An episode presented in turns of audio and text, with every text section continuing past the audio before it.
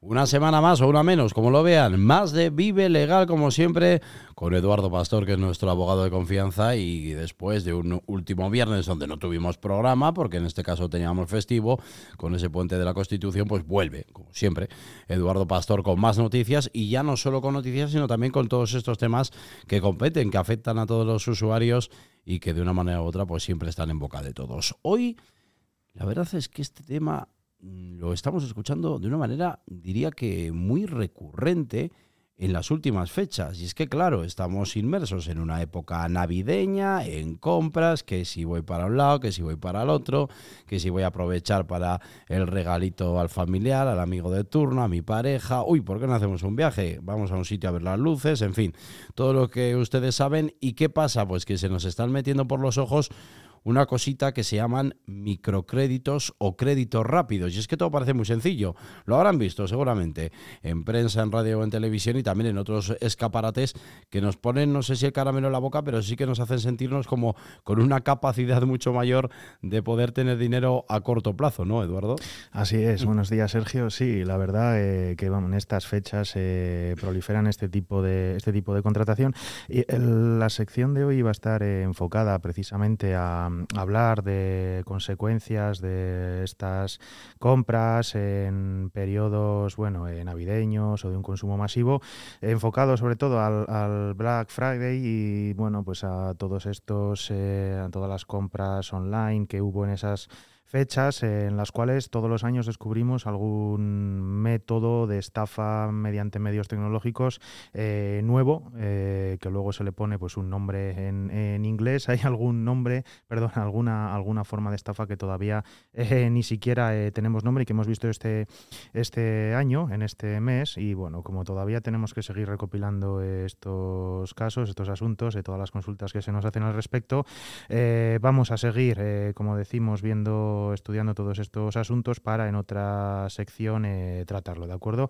Porque, eh, bueno, eso ya es simplemente una vez que llega el cliente al despacho con, el, con la estafa o con el, bueno, pues con el fraude eh, ya Constatado. Exactamente, ya consumado y por lo tanto que simplemente podemos entrar a, intentar eh, paliar las consecuencias o recuperar el dinero. Pero eh, siguiendo un poco la metodología que hemos llevado a cabo en estas eh, en las secciones en materia de consumo, hoy vamos a intentar que sea em, hacer una labor de, prevención más que de solución una vez ya se ha consumado la, estafa, por ejemplo, o, el, o se ha firmado un contrato, ¿vale? Entonces vamos a hablar como bien decías, de los microcréditos, estos mm, préstamos de escasa cuantía que generalmente suelen ser, eh, o bueno, por regla general, eh, nosotros nos los encontramos casi siempre o en esta época o en periodos eh, vocacionales. Se suelen firmar pues para poder afrontar compras navideñas para los días que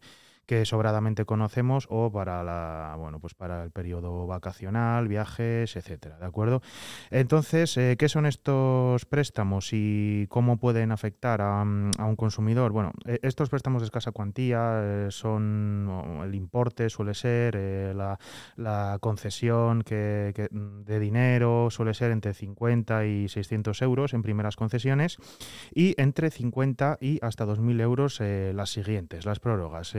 Habitual que si viene un cliente, un afectado por eh, intereses desorbitados en este tipo de créditos no suele venir con eh, un solo contrato, con una sola, eh, con un solo microcrédito, sino que suele venir con unos cuantos. ¿Por qué? Porque aunque la primera concesión solo sea generalmente hasta 600 euros, luego las prórrogas pueden ser hasta 2.000 y aquí es cuando empieza el, bueno, pues este bucle del cual es difícil salir porque se van firmando prórrogas y prórrogas y prórrogas, aumenta el la cuantía eh, que se debe, con intereses desorbitados, y es ahí cuando alguien dice, bueno, ya me he juntado con 5, 10 eh, créditos, eh, los siguientes han sido de hasta 2.000, ¿qué puedo hacer para anularlo? Porque los intereses que estoy pagando es una barbaridad y no veo que esto vaya a acabar, y se ponen más prórrogas y al final, bueno, pues esto tiene defensa, puede anularse, los intereses que se pagan son usureros o son abusivos, y esto es lo que vamos a, a lo que vamos a tratar, para que, bueno, ya hemos hablado de la cuantía que son estos microcréditos, para que la gente se ponga un poco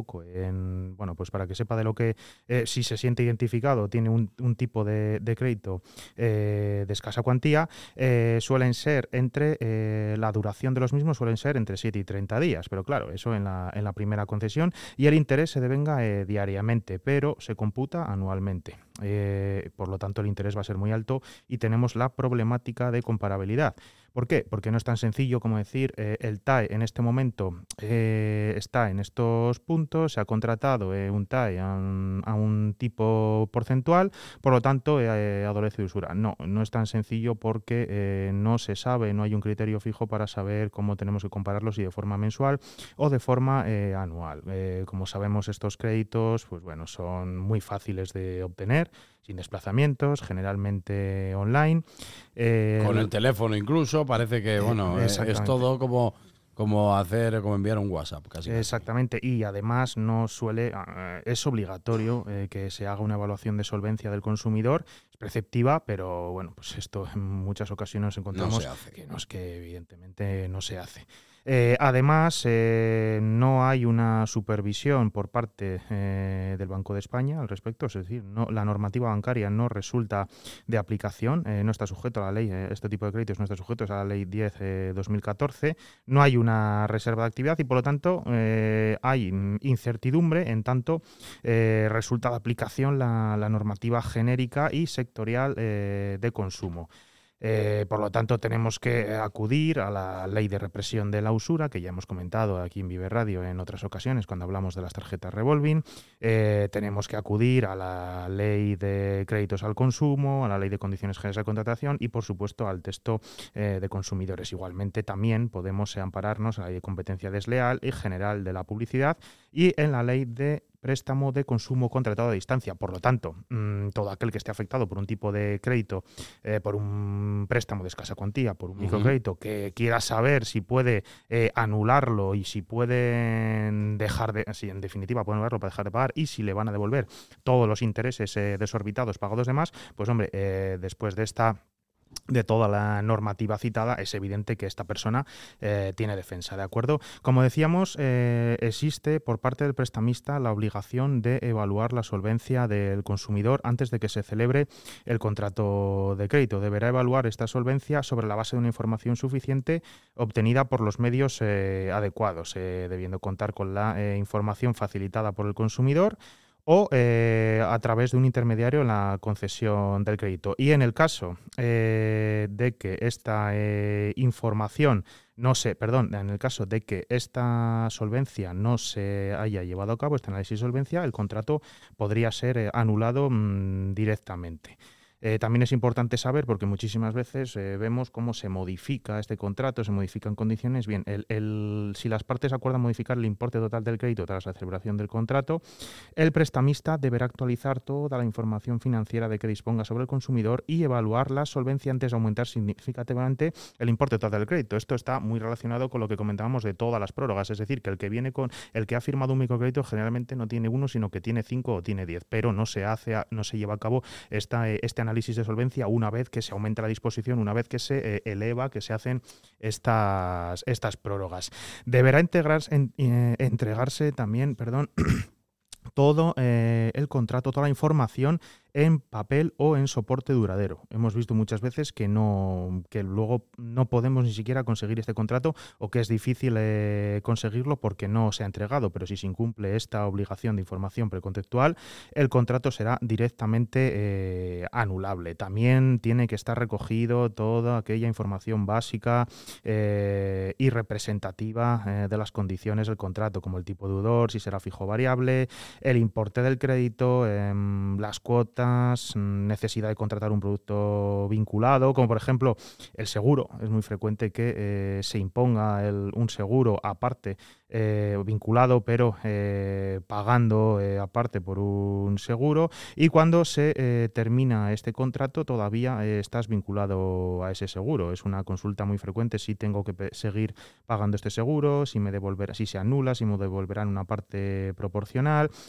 por supuesto, el TAE. Importantísimo saber que TAE tiene para eh, ver si vamos a poder anular este contrato, en este caso por vía, por vía de usura. Eh, tendrá que haber una oferta vinculante y si el consumidor la solicita, eh, la tendrá que, o sea, solicitándola el consumidor y, antes, de, y antes de contratar. El, incumplimiento mm, de la forma escrita, como, como, se decía antes, conlleva la, anulabilidad del, del contrato. Eh, la ausencia del también la ausencia de la mención a la TAE, en este caso eh, la obligación del consumidor se reducirá a abonar el interés legal en los plazos mm, convenidos. Y sí que es muy eh, importante, eh, como, como, estábamos comentando, saber, eh, saber cuál es la TAE en el caso concreto del contrato, porque ello eh, en muchísimas ocasiones nos vamos a encontrar con que tenemos, por ejemplo, una TAE del 2464. ¿Cómo puede ser eso? Bueno, pues eh, ¿por qué? Pues porque no sabemos si se hace, no se especifica si se está haciendo de forma mensual, hay contratos que sí, no siempre hay contratos que sí, no, no se especifica si está haciendo de forma el cómputo anual o mensual y no hay un criterio fijo en la, mm, en la jurisprudencia para determinar cómo tenemos que, hacer la, la, comparación, ¿vale? Porque entonces, bueno, pues eh, tendremos que acudir en algunas ocasiones a la ley de créditos al consumo, eh, que determina que no podrá ser superior en X eh, puntos, bueno, en una en X porcentaje al que eh, al interés legal del dinero o si tendremos que acudir a la ley de represión de la usura. Lo cierto es que eh, lo mejor en este tipo de casos es pensárselo dos veces antes de contratar eh, Em, vamos a decir un poco como pollo sin cabeza, dadas las, eh, las fechas en las, en, las que nos encontramos, a ver si se cumple toda esta normativa y toda esta eh, información y análisis de solvencia con eh, carácter previo a la contratación, porque podemos firmar un contrato que luego va a tener X prórrogas que van a ser en caso de que no podamos asumir el importe debido. Eh, bueno, pues muy, muy gravosas y eh, perjudiciales para el consumidor. Lo cierto es que, por supuesto, que tiene defensa. Hemos eh, llevado a cabo en el despacho, bueno, se han anulado contratos, microcréditos, préstamos de escasa cuantía, tanto en vía extrajudicial como en vía judicial. de hecho, hay infinidad de sentencias que declaran usurarias, microcréditos concedidos a esta barbaridad de TAI que antes comentábamos, cuando el tipo medio aplicado a los contratos contratos del crédito al consumo era, por ejemplo, un 9 y se estaba aplicando un 2.464. Otros que declaran usurarias un crédito rápido eh, concedido al 2.333, estoy poniendo ejemplos eh, reales De, de, sentencias, cuando el tipo medio de los créditos al consumo era del 886.